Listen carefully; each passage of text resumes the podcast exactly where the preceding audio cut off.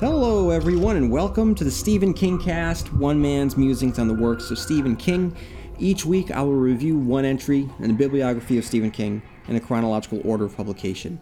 And this week, what I am doing, I am turning my attention back to Hulu's Castle Rock, which is not necessarily an adaptation of any of King's works, but um, an original creation inspired by the works of Stephen King, drawing upon the past of Stephen King and building off the history of the many decades of uh, all the time and all the years that Stephen King has put into his most famous small town, which is Castle Rock. So, if you're tuning in for the first time, welcome, guys. Welcome to the Stephen King cast. You can check out all of my thoughts on the first episode of Castle Rock and the previous episode. And I'm just going to get right to it. I'm going to forego any listener emails or iTunes reviews, although, if you do have any thoughts, on Castle Rock, any theories, um, your own analyses, what you have liked or disliked so far, what you want to see from future seasons of Castle Rock, uh, feel free to write in into StephenKingcast at yahoo.com. You know, any fan casting, um, because one of the joys of Castle Rock has been seeing Sissy Spacek um, in this, knowing that she was the the OG Stephen King character with uh, when she played Carrie White, and most recently we have uh, Bill Skarsgård playing uh, the Kid. As of right now, an unnamed character known as the Kid, who you know um, launched himself into the stratosphere last summer with his portrayal of Pennywise the Dancing Clown, and many people had wondered if he was going to be able to fill the the clown shoes that had been previously worn by Tim Curry. And it's one of those things, much like the way Heath Ledger was able to put his own stamp on the Joker when the Joker had for decades belonged to Jack Nicholson and uh, he had done that, and so had Bill Skarsgård, and here we are. And so one of the joys of watching Castle Rock is seeing these actors who are better known for other Stephen King adaptations being able to play in the world of Stephen King. So if you have any thoughts about who else you would like to see, if you would like to see Kathy Bates make her great return, I mean that's a I mean, that, that, that one's a no brainer. I mean, she has been um, working with Ryan Murphy in horror anthology shows, so there was no reason for her not to come back to, uh, to, to, the world of Stephen King. To play Dolores Claiborne again. Who wouldn't want to see that? That would be great. Um, but there, there's so many characters that I would like to see Jamey Sheridan be able to return. I'd like to see. Um, hey, let's get Tom Hanks why don't you call up Tom Hanks and see see if he if he wants to come back? But no, I mean there's there's Gary Sinise, um, you know Steven Weber, uh, Tim Daly, and now I'm just thinking about the ABC t- TV miniseries. But I mean I, I, I believe that these are all uh, actors that um, wouldn't mind, you know, coming, you know, hopping aboard. And they're all actors that I would I would like to see.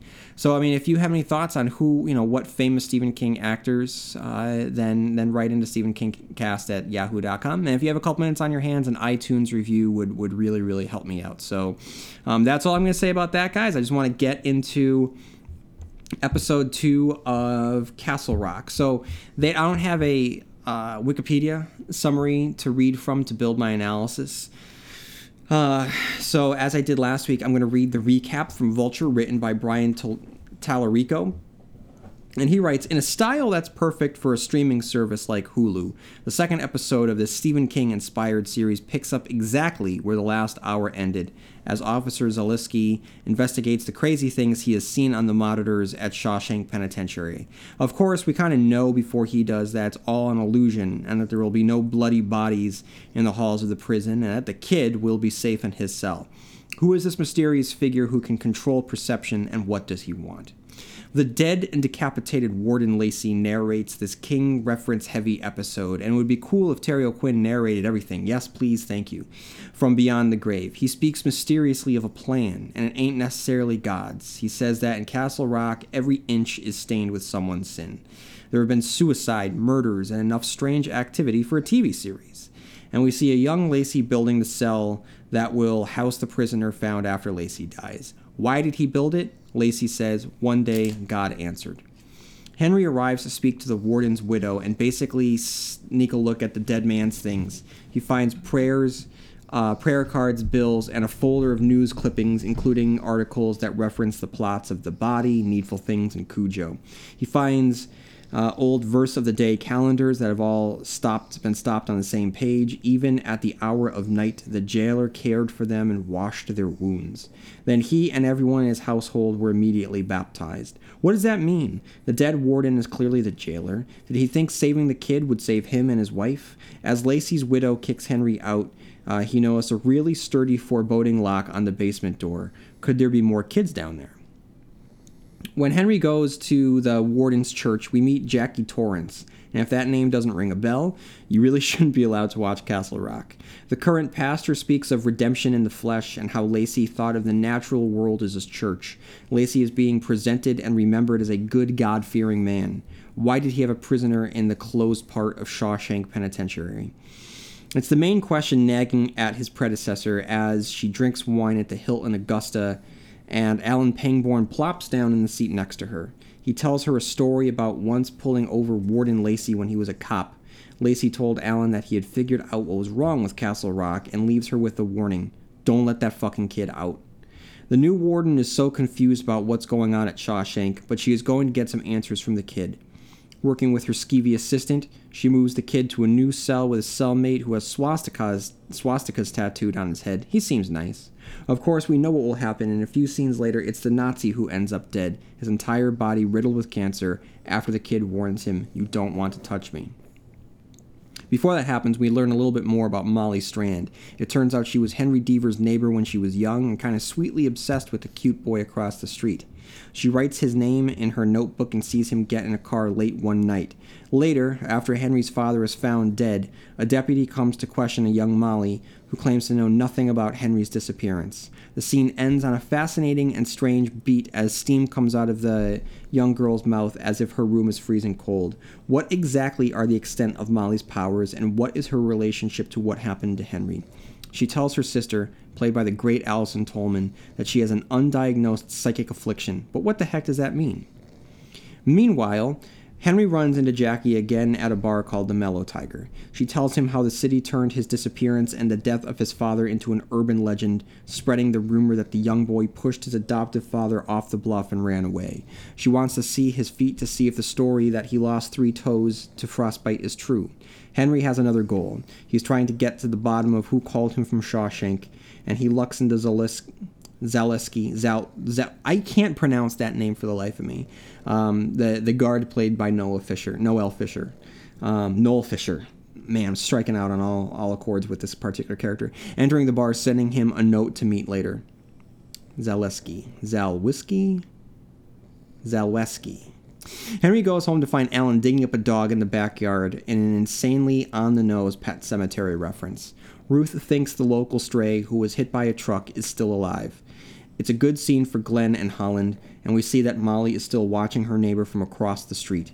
When will she finally talk to Henry? The officer and Henry stage an act of God to get the attorney to the prison, setting up the traveling church outside the penitentiary. As Henry stands near the fence, someone pushes the kid out the door so the attorney can finally meet his client. As a dog digs up Lacey's head, we learn that the narration we've been hearing has also been in the form of a letter to Alan. Has he passed on his obligation, his curse, his need to be the defender of Castle Rock, whatever that entails? Um, Okay, so I'm going to get into my thoughts on it. Um, and thank you, uh, Brian uh, Tallerico, for these uh, recaps because they're really helping out this podcast. So we pick up right where we left off with Noel Fisher watching the video feed as the kid makes a bloody escape. After hitting the alarm, he heads into the corridors to confront the source of unexpected slaughter. The action invokes a young knight heading off to slay a dragon. This isn't to say that he isn't afraid because he clearly is. But that's what bravery is, isn't it? It's not the absence of being afraid, but the choice to make the right decision in the face of being afraid. And this makes me like this character so much. What he and we, the audience, quickly learn is that there is no escape, there is no massacre, the kid is still in his cell, and everything that we thought we just saw was the result of the kid playing games with our young knight. After the credits, our first time seeing them in full, we have the now deceased Dale Lacey narrating to us the history of the blood soaked town. Terry O'Quinn, guys. Um, just like Brian Tallerico said in his recap, I mean, he needs to do more narration work. Uh, you know, I know that Morgan Freeman gets all the cushy gigs, but seriously, Terry O'Quinn's voice is, you can just listen to it for hours. We learn that he built the cage in the abandoned section of the prison because God had told him to, and that's interesting. I want to, um, I want to explore that more. Who, who, someone manipulating him? Is it a God that is talking to him? Is it another force? Is it someone that is just playing games? What what is going on with with Lacey? And it will be sad and tragic if this character believed, um, much like another. Uh, television character that Terry O'Quinn played, but it would be sad if he had true conviction and belief in something only to learn that he was a puppet of a malicious entity the entire time and his, his belief was a cosmic joke. In the present, an adult Henry Deaver plays a visit to Dale Lacey's widow, played by Frances Conroy, who is helpful and kind until she learned that he is Henry himself, blaming him for the death of his father and curses him for it. Between this scene and the preceding one, we learn about the religious nature of this family, especially Dale, who believes in the literal devil and is a man chosen by God to cage the enemy. While in Dale's study, Henry takes the opportunity to begin to rifle through his papers in the hopes that he can find the identity to his mysterious client who lured him all the way back home. In the process, we get a number of Easter eggs, including references to Cujo, Frank Dodd, and my boy Leland Gaunt. This, to me, guys, this is a pretty big Easter egg because I hadn't caught it the first time around. I saw the headline when I first watched the episode. I, I just assumed that they were referring to Pop Merrill from the Sun Dog because a part of me was wondering if the events of Needful Things might not have happened in the continuity of this show. The apocalyptic showdown between Pangborn and the Devil might be too much of a backstory for the Alan that appears in this show. So when I paused each newspaper clipping upon rewatch, I immediately noticed the red pen from Dale Lacey. Wondering what he highlighted, I inched closer to my screen until I realized that what he had circled on the page was a name, and that name was Leland Gaunt. Here's the text from the newspaper, by the way. After the explosive, all consuming fire that ravaged downtown last week, officials are still looking for the whereabouts of oddity shop owner Leland Gaunt. Gaunt's oddity shop was one of the many stores in the downtown decimated uh, the out of control fire, which began after a series of explosions shook the area. Castle Rockians are trying to pick up the pieces after the fire, and I can't read the rest of the column. We get another headline Anonymous tip led to boys. I can't read the rest. There's a photo of train track, so I assume that's referencing the body. Uh, there's another one that says Rabid dog tears through town. Clearly, it's Cujo. And then in the drawers, he finds a number of desk calendars all pointing to different days. The only thing they have in common is the scripture, which reads Even at the hour of the night, the jailer cared for them and washed their wounds. Then he and everyone in his household were immediately baptized. He's then lectured by Mrs. Lacey, but not before eyeballing a massive lock on the basement door, yet another mystery. We then meet the pastor of the town, a role once filled by Henry's father, a role currently operated by Ken Cosgrove from Mad Men.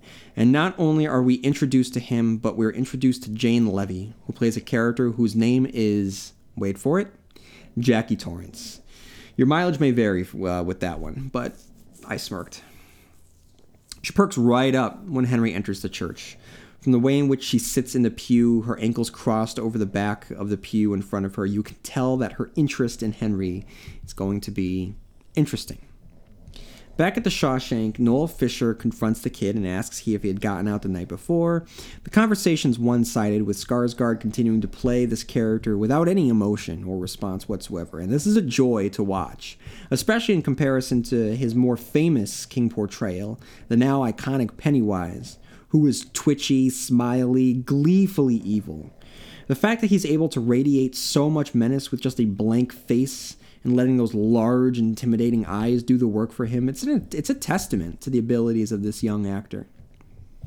We then catch up to Alan, who owns the next scene with the warden when he sidles up next to her, orders a $6 Coors, tells a story of Dale Lacey trapping the devil warning her to leave the kid locked up inside, and then walks away without paying. It's such a boss moment, but let's let's unpack this a little bit.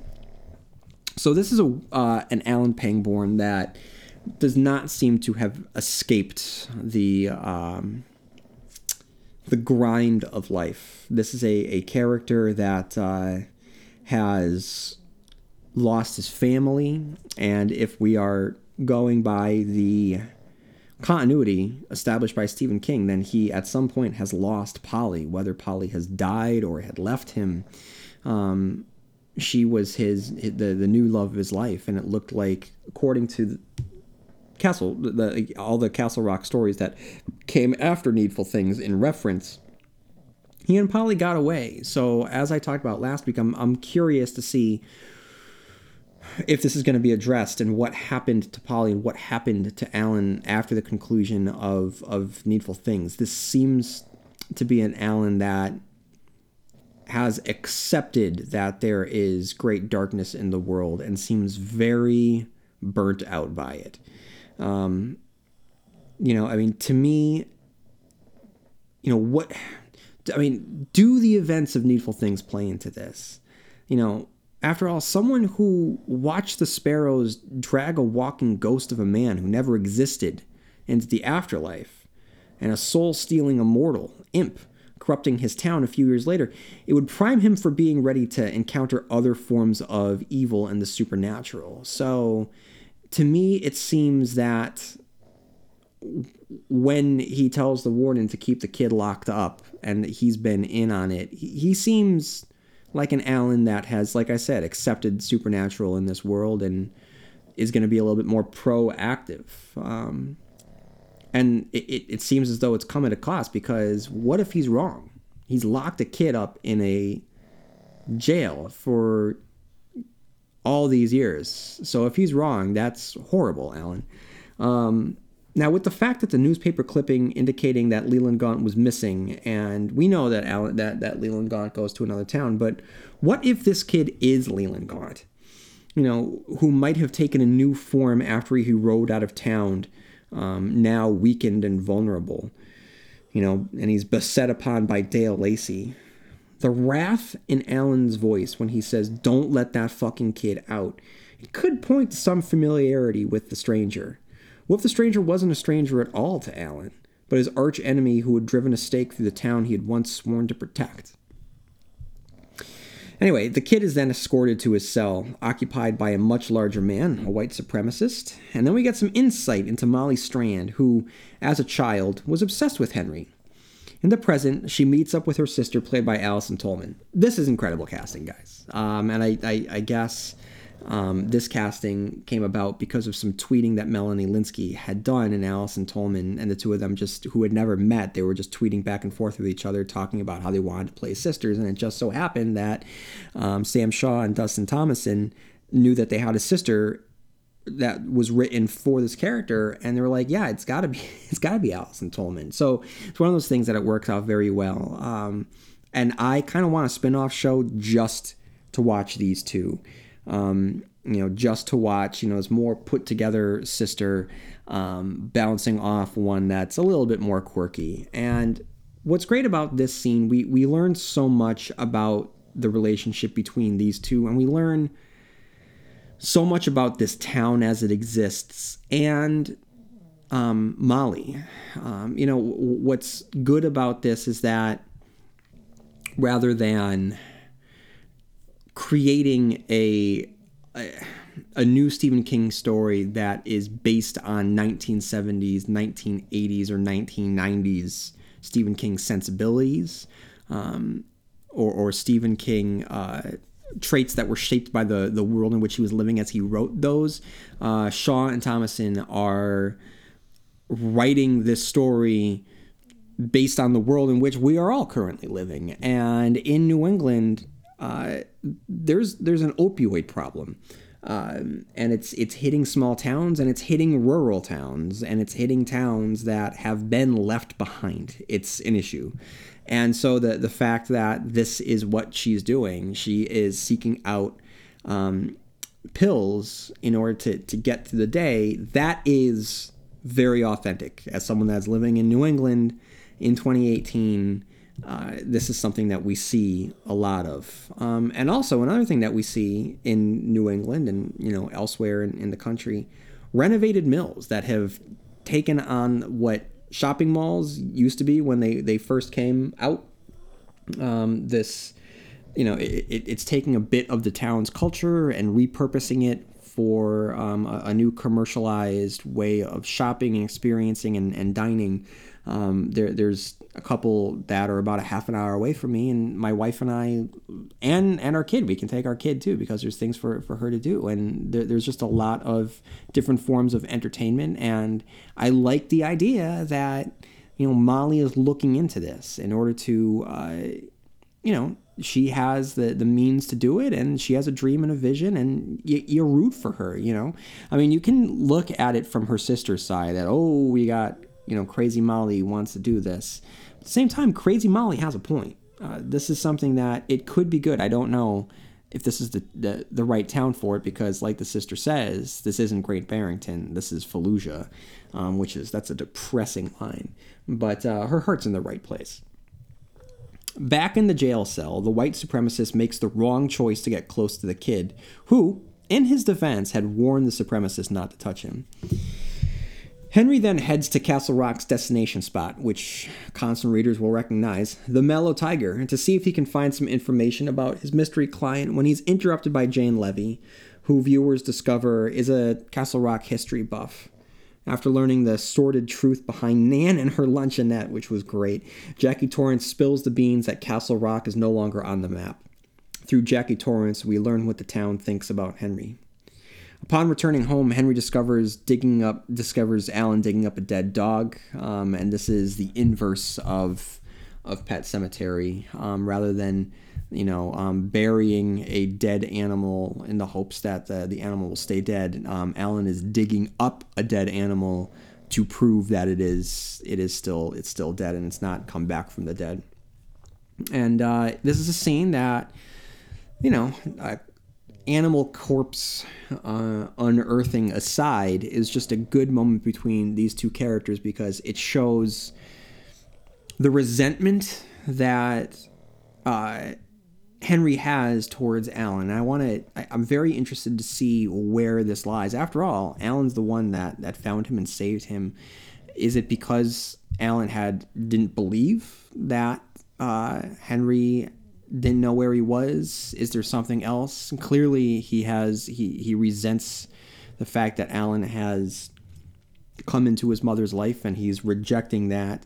Um, but you can also tell that maybe he's projecting onto Alan the, the, the guilt that he feels for not being there for his mother when his mother had taken him taken him in and he's now left the the town because probably he doesn't want to deal with all of the as we have seen from you know Dale's uh, widow and from Jane Levy what the town thinks of him. He can't stay there, but at the same time, how can that not weigh on you? And so I can see that he is taking his frustrations out to some degree on Alan, who is taking it for the most part, but not without throwing out a couple barbs here and there in a gentle reminder sort of way about, uh, you know, for one, just not schooling, but when Henry, you know, asks about, you know, someone, uh, one of the doctors, Alan just responds almost flippantly that they go to a clinic in Boston as if the doctor that Henry thought they had seen hadn't been in their lives for a while. And then the, the line about will you be busy in November, it gives them so much time to, to plan, knowing knowing that Henry is is not going to be there. Henry is going to bail. But it's also showing that Alan is here for, for Ruth. He is here for her. He's digging up a dead animal for her to prove and, and make sure that she's okay. And he's driving down to Boston. That is that is a hike. That is not that is not an easy trip. That's I mean we're talking about eight nine hours I would say from where they are in Maine. So that that's it's not an easy trip for them to take. Um, so that, that I think that that scene it, it it tells you a lot. And then we get a flashback to 1991. A police officer arrives at Molly's house to see if he can get any information about where Henry might be. Oh, I'm sorry. Did I say police officer? I meant to say Norris Ridgwick arrives at Molly's house. Norris Ridgwick, guys, this was awesome. Okay, like so this is now the second character um, that is from the Stephen King books. All right, we have seen um, we've we've heard many references. Nan, um, we've seen newspaper clippings about the the body and Cujo, Needful Things, Leland Gaunt's name. Um, so all of that is great. Don't get me wrong, all that is great. But with Alan Pangborn first and now later sheriff, the one that, that steps into the sheriff's shoes after Alan, Norris Ridgwick, this is this is this is awesome. This is uh you know, Norris is a is is a gentle a gentle soul, not entirely the the sharpest uh, you know, knife in the drawer, but a, a good man.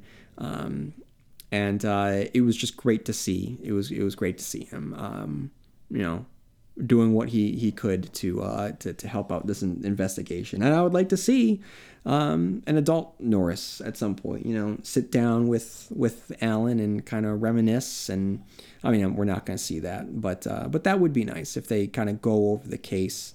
Um, together, um, along with the I can't remember the name of the current sheriff, um, and I wonder if, if we're going to see uh, the Castle Rock PD in its current form, headed up by. Can't remember. Um, I mean, I, I know that I could just look at it, but I just I honestly can't remember. Um, I want to remember, but uh, I, am interested in that. Okay, and then um, when he leaves, we see that cold air is blowing out of Molly's mouth. Now Norris had specifically stated that it was warm in the house. Um, so this makes it stand out and it establishes the, the psychic link between she and Henry. And then Henry and uh, Zaleski meet up to talk about the prisoner, and Henry unfortunately discovers that he's not going to get any lawful assistance from the young CEO. And what's good about this is that it, it shows the real financial troubles and realities that someone in his position is, is going to um, to face in 2018. There's just not a lot of options for him, especially because we have an unincorporated town at this point. Everything is drying up. It's not.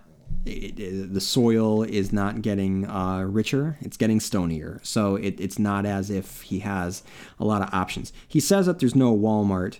Um, I mean, in one of the most, I gotta say that in one of the most recent stories in the Bazaar of Bad Dreams uh, collection, there was a mention how there's a Walmart in Castle Rock, but that's just a nitpick. And um, Shaw and Thomason did the right decision by not hewing that closely to continuity because in moments like these, the character needs to trump continuity. We can't get too caught up in that. I wanted to point it out, but it doesn't bother me because we need a character who needs to feel trapped and he needs to have conflict and he needs to want to do the right thing but be unable to because as we have seen he's we've got a baby on the way and he needs to be able to support his family and clearly he does not like his job like even when he goes out to the bar he does not want to hang out with the other CEOs. he looks resentful but he's bearing it because it's the right thing to do. Um, it, what I like about this show is that every episode has focused on a different character. Um, you know, so I the, the, with the next episode really focusing on Molly, and I, will be really interested to to get into the life of Zaleski a little bit more, um, and Ruth, um, and and others. Are there other characters that we haven't seen yet that that we're going to meet and be introduced to? I'd be very curious to. I just like the format of this show. Henry manages to sneak into the prison through Ken uh, Cosgrove's choir as we discover that the kid's white supremacist cellmate has died, and a quick autopsy reveals that it's cancer. I'm going to talk about this a little bit more in the Easter egg section. In the prison, Henry and Zaleski organize a quick, unauthorized meeting by pushing the kid into the yard while Henry stands on the other side of the fence. Ominously, as the kid steps into the sunlight, Terry O'Quinn's narration intones that God informed him to never let him see the light of day again. Uh oh. And we learned that all of O'Quinn's narration in this episode had been a letter written from him to Alan Pangborn, which concludes with I fear for this place. I fear what's to come, Alan, but I also know Castle Rock has a defender, even in the dark of night. Um, this is a great recognition for Alan Pangborn's character, guys. Um, and for me, for someone that wanted more stories with Alan Pangborn, bumping up against and and and defending Castle Rock against the the forces of evil. This is a fulfillment of what I wanted Alan uh, Pangborn to be. Uh, so that line, I, I had a huge smile on my face when when I read that, written by Terry O'Quinn. Another thing, I need at least one episode, please, please. Uh, those of you, uh, the the, the all timers um, up on the, the the top of the tower, please give me an episode, a flashback episode in which we see Terry O'Quinn and Scott Glenn um, planning and plotting and arguing and doing what they can to save this town. Uh, I need to see those two actors share screen time together. I, you know, it's one thing to, to have one writing about you know writing to another and it's it's one it's one thing for one of the actors to talk of the other actor but i need these these two actors to be sharing screen time together i need that to happen um, okay, so we have some Easter eggs here. So clearly, the first one is the the, the credits. Um, this is designed specifically for Stephen King fans uh, to just remind us that this is based on the works. Uh, well, not based on the works of Stephen King, but um, being built on the foundation of previous Stephen King stories. Um, in the beginning of the narration, uh, Cujo and uh, the Dead Zone and the Body are all referenced um, very, very early on. There is also, and I can't take credit for this one, but there is a uh, um, Plymouth Fury um, that is uh, seen. I I wound up reading about that one, but um, the, the, the car I believe that the woman is driving in her garage and she is snaked the tube into the house to kill her husband. I believe that that's a Plymouth Fury. I think that's what they're talking about. Um, Jack Torrance, of course, is an Easter egg. That is, the, you know, the, the the, the the main character and uh, villain of The Shining um, who also happens to share the name with Jane Levy's character. Leland Gaunt is referenced. Um, and then I one of the Easter eggs I said I was going to get back to, I'm going to say the Green Mile. Um, it's not necessarily an Easter egg, but it kind of is. Um, that scene with the white supremacist, uh, this is a riff on John Coffey from the Green Mile. Because as you know, John Coffey was a um, prisoner in the Cold Mountain Penitentiary and um, his ability was to cure people of their um, their sicknesses, and one of the things that he could do was was heal cancer at a cost to himself, but he could heal cancer. Um, instead, we have a character that can um, imbue someone else with cancer and kill them, which is the antithesis of John Coffey. Then we have Lord of the Flies. Um, so with Lord of the Flies, two things. One, um, there is a, a, a, reference to Castle Rock in Lord of the Flies, which goes on to inspire the town itself. Um, but also, I want to you know give a shout out to Hearts in Atlantis, um, the the, the the novella collection, which includes the the novella Low Men in Yellow Coats. Now, in uh, the, the white supremacist is reading Lord of the Flies, and that book plays a significant visual um, image in low men in yellow coats. And on the wall of the cell is a peace sign, which plays a very significant plot point in the follow up novella in that collection, the titular Hearts in Atlantis. So that to me, I, I don't know if that was just coincidental, um, but it's definitely something that I noticed. Um, the Mellow Tiger Bar this is Castle Rock's uh, resident dive bar.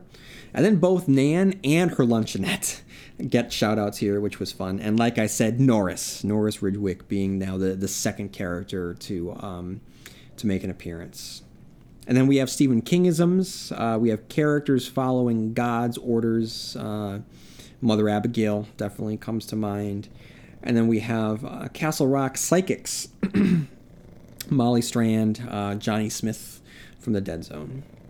So, guys, all in all, Castle Rock uh, is continuing to fire on all cylinders for me. I'm really enjoying it. And um, after episode two, we immediately just went into to episode three. And what I'm going to do now is review episode three by, again, reading uh, the Vulture recap by Brian Tallerico so I have a basis upon which I can build my analysis. So, An episode heavy on development for Castle Rock's ace realtor Molly Strand provides a great showcase for Melanie, Melanie Lynskey, a phenomenal actress. She's been handed a juicy role here, one crafted from a classical Stephen King mold, and that it's unclear exactly how we're supposed to feel about her.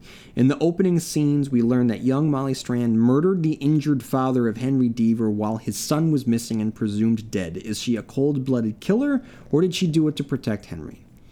Something is definitely unusual about Molly Strand. We watch the 1991 version of her cross the street to Henry Deaver's house. As his father lays in bed attached to a breathing machine, Molly, who walked barefoot in the snow, by the way, stares at him. She unhooks the tube and watches a religious man die. Why? Was Henry's father doing something evil that Molly saw, or more like psychically felt, and was just protecting her childhood crush? And did she know where Henry was when she did it?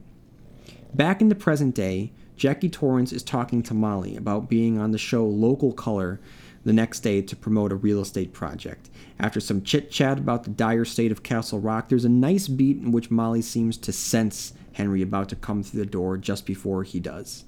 Seems to be very casual. Maybe he doesn't know about the childhood crush. He clearly doesn't know about the murder. We see Molly hearing sound clips from the previous two episodes, including moments with Henry um, she was nowhere near. She clearly has some remarkable powers, and Henry seems to amplify them. She even knows that Henry wants to sell the old Deaver place.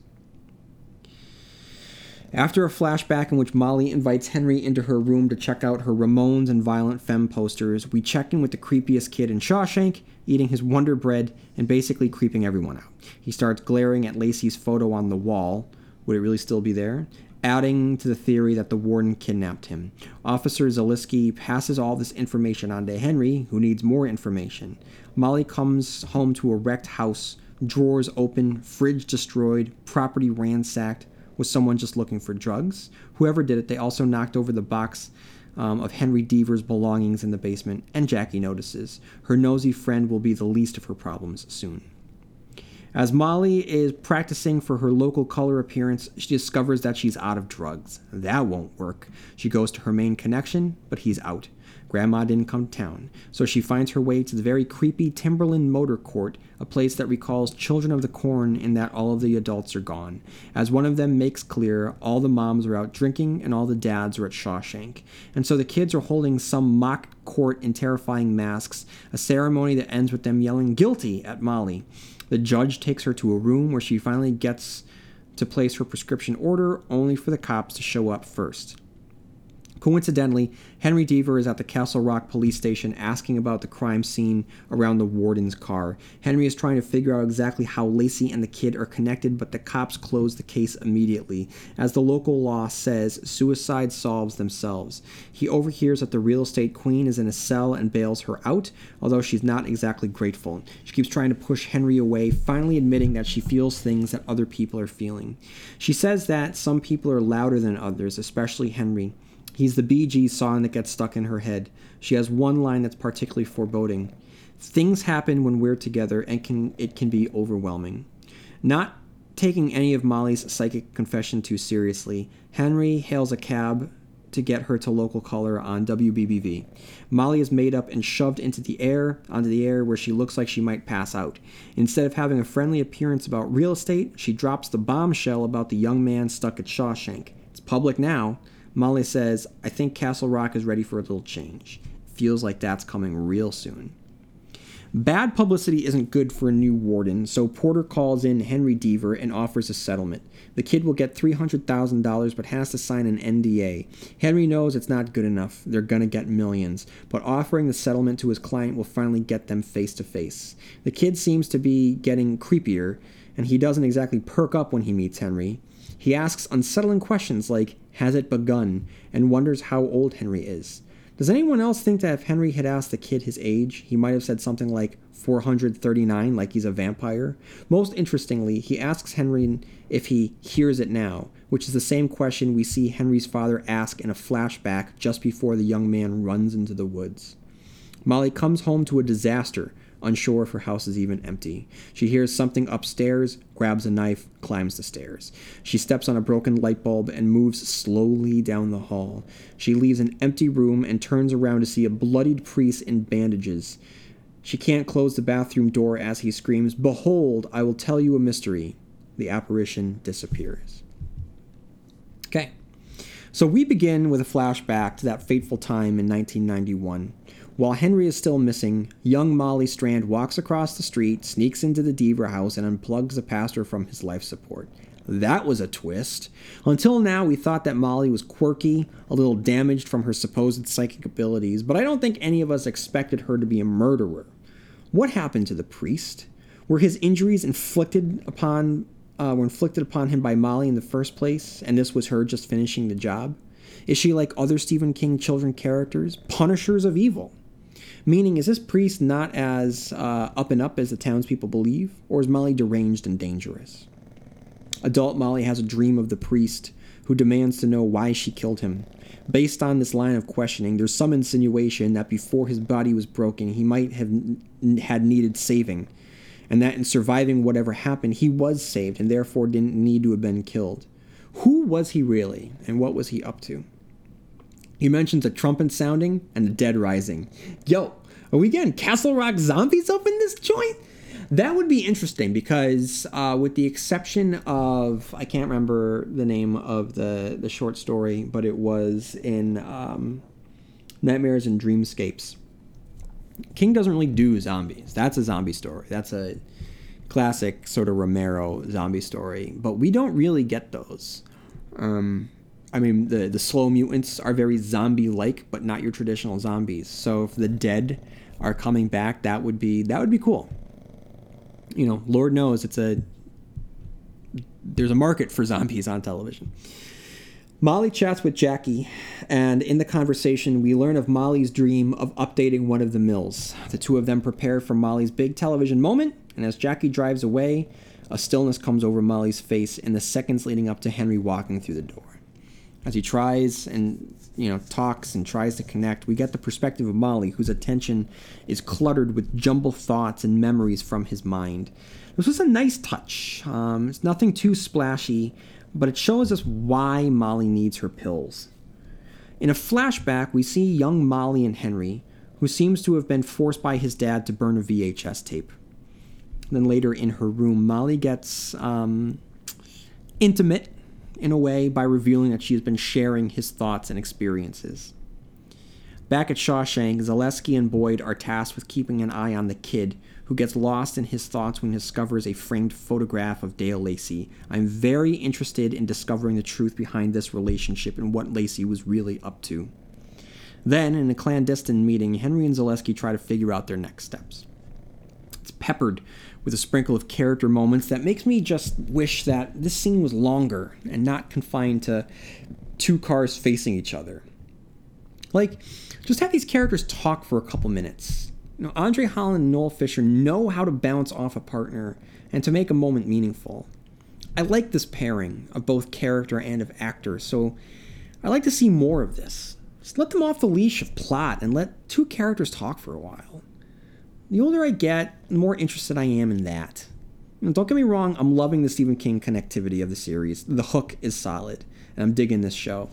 Um, but this isn't related to, to just Castle Rock. I just feel like a lot of shows are forced to skip over these these uh, opportunities. We're only three episodes in for sure, so maybe there's room later on down the road where characters can just talk to each other. Um, you know, off the top of my head, uh, True Detective comes to mind. You know, granted, a lot of the conversation was Rust Cole spewing existentialist nonsense, but you know, Twin Peaks. There's another one. Twin Peaks uh, recently did it to, to great effect. It allowed us these these small moments that stretched for a while. Fargo, um, I think, does that very very well. And The West Wing. The West Wing was phenomenal at that. You know, and, and the constant fate of the world, the free world was always on the line in that show. You know, the characters were always a moment away from a global or a national catastrophe, and they had time to talk about things like, um, you know, the Butterball Hotline or three words that begin with the letters DW. You know, so I I would like to see more of that, not just in Castle Rock, but in in most shows. Um, so I'm just hoping that later on this season we get some moments where we're able to take a breath, because that's the strength of Stephen King, right? Is his ability to, to craft characters in a believable setting. And what's believable is when you have characters just talking about life and talking about themselves. And so just have characters kind of take a deep breath and you know, sit back and relax and just talk, that's something I want to see. Molly returns home to discover that her home has been vandalized. You know, thankfully Jane Levy is there to help provide some comedic relief. Now, I could watch Jane Levy's facial expressions all day long, by the way, and I want an episode, two episodes, three. For the rest of the season, I just want more Jane Levy. Afterwards, Molly starts to mentally prepare for her big television debut and starts to feel the onslaught of memories and whatever psychic effects she suffers from. Unfortunately, she's out of her pills, so she goes to her dealers, the teenagers, and this is what I'm talking about, all right? Um, Sam and Dustin make this moment count. It's not just an adult woman buying pills off a couple of druggy teens. The interplay here makes this worthwhile. One of them comments on her yellow jacket. How many minions did you have to kill? He asks. And without blinking an eye, she fires back six and continues, you know, trying to, to get information out of them. We get another flashback to young Molly and Henry, we see objectively the psychic effect at work. Across the street, he burns his finger, and in her room, she feels it. She, through her mind, sees Henry and his father in the woods at night. Where they are, and why is the priest talking, um, taking Henry there at that hour? Do you hear it? He asks. This is yet another mystery that we have to unravel. Meanwhile, Molly follows her supplier's advice to head to another dealer whereupon she finds a very young girl playing by herself unsupervised at night. She enters the building and discovers a collection of kids, all wearing masks, playing a creepy ass imaginary sort of court trial. The masks are terrifying, guys. This is creepy, but it's based on the character beat provided by one of the kids that all of their fathers are in Shawshank. This isn't a supernatural moment, it isn't evil. It's ultimately just a bunch of lonely, lost kids playing out the only reality they know. It just happens to be warped and soured by the environment in which they find themselves currently living. As Henry is at the station trying to get as much information about the Warren's death, he overhears that Molly is in the jail based on the fact that the cops had showed up to the kid's courtroom trial, busting the drug de- dealer Derek and discovering Molly buying drugs at the same time. A nice little touch is that when we see Molly in her cell, the cellmate is wearing Molly's signature yellow jacket. It's not touched upon, and I love the decision to just let it speak for itself. Henry bailing her out allows the two of them to be able to spend some time together and breathe as characters. It allows for some natural humor and history to grow between them. And Molly explains her condition, the description helping the audience understand her plight, using a catchy song getting stuck in your head as an example. In the short time we've known her, Melanie Lynskey has done an amazing job at creating a fleshed out character. In the wrong hands, Molly would come across as too quirky or too pathetic. In Melanie's hands, she's sympathetic, lovable, and sad. In this scene where she's admitting her condition to Henry and his role in her condition, you can see how, through the perspective of an everyday normal person, she sounds like a lunatic, some sort of stalker. But knowing what we know about her, she's simply telling the truth. And the truth is often something that is hard to tell. In the time that we've known her, uh, she's been scolded by her more put together sister. She's been seen buying drugs off teens, arrested, and snooping on her neighbor. And yet, when viewed through a different perspective, you could argue that she's the bravest character this show has to offer because she's someone who completely understands who she is. Um, she won't lie about it and attempts to make the best of her situation. The scene is sweet. Henry jumps into hero mode to help out her his old friend talking to the cop to release her car and running into the station with her to make sure she's ready for her big TV moment. This is a hard moment. We've been seeing the thoughts of others cloud her mind, use up all of her attention, and the muffled, jumbled effect that they have used has been very effective. So when it's her moment, it's tense. Is she going to get through this? Truth be told, um, her desire to convert a mill into an economic hub is exactly the right thought in 2018. If she has the means to do so, she should. We should be rooting for her. It's what a struggling town needs, and it's a trendy thing to do. So when she is granted the opportunity to sell her vision and she begins to choke, it's heartbreaking. She puts her sunglasses on to try and help, and rather than simply talking about her plan, She, uh, having read Henry's thoughts, begins to talk about the kid being stuck in Shawshank without due process. The decision causes Henry to receive a phone call from the new warden at Shawshank who attempts to settle the impending lawsuit with $300,000, but Henry, being a man of principle, is not taking the bait.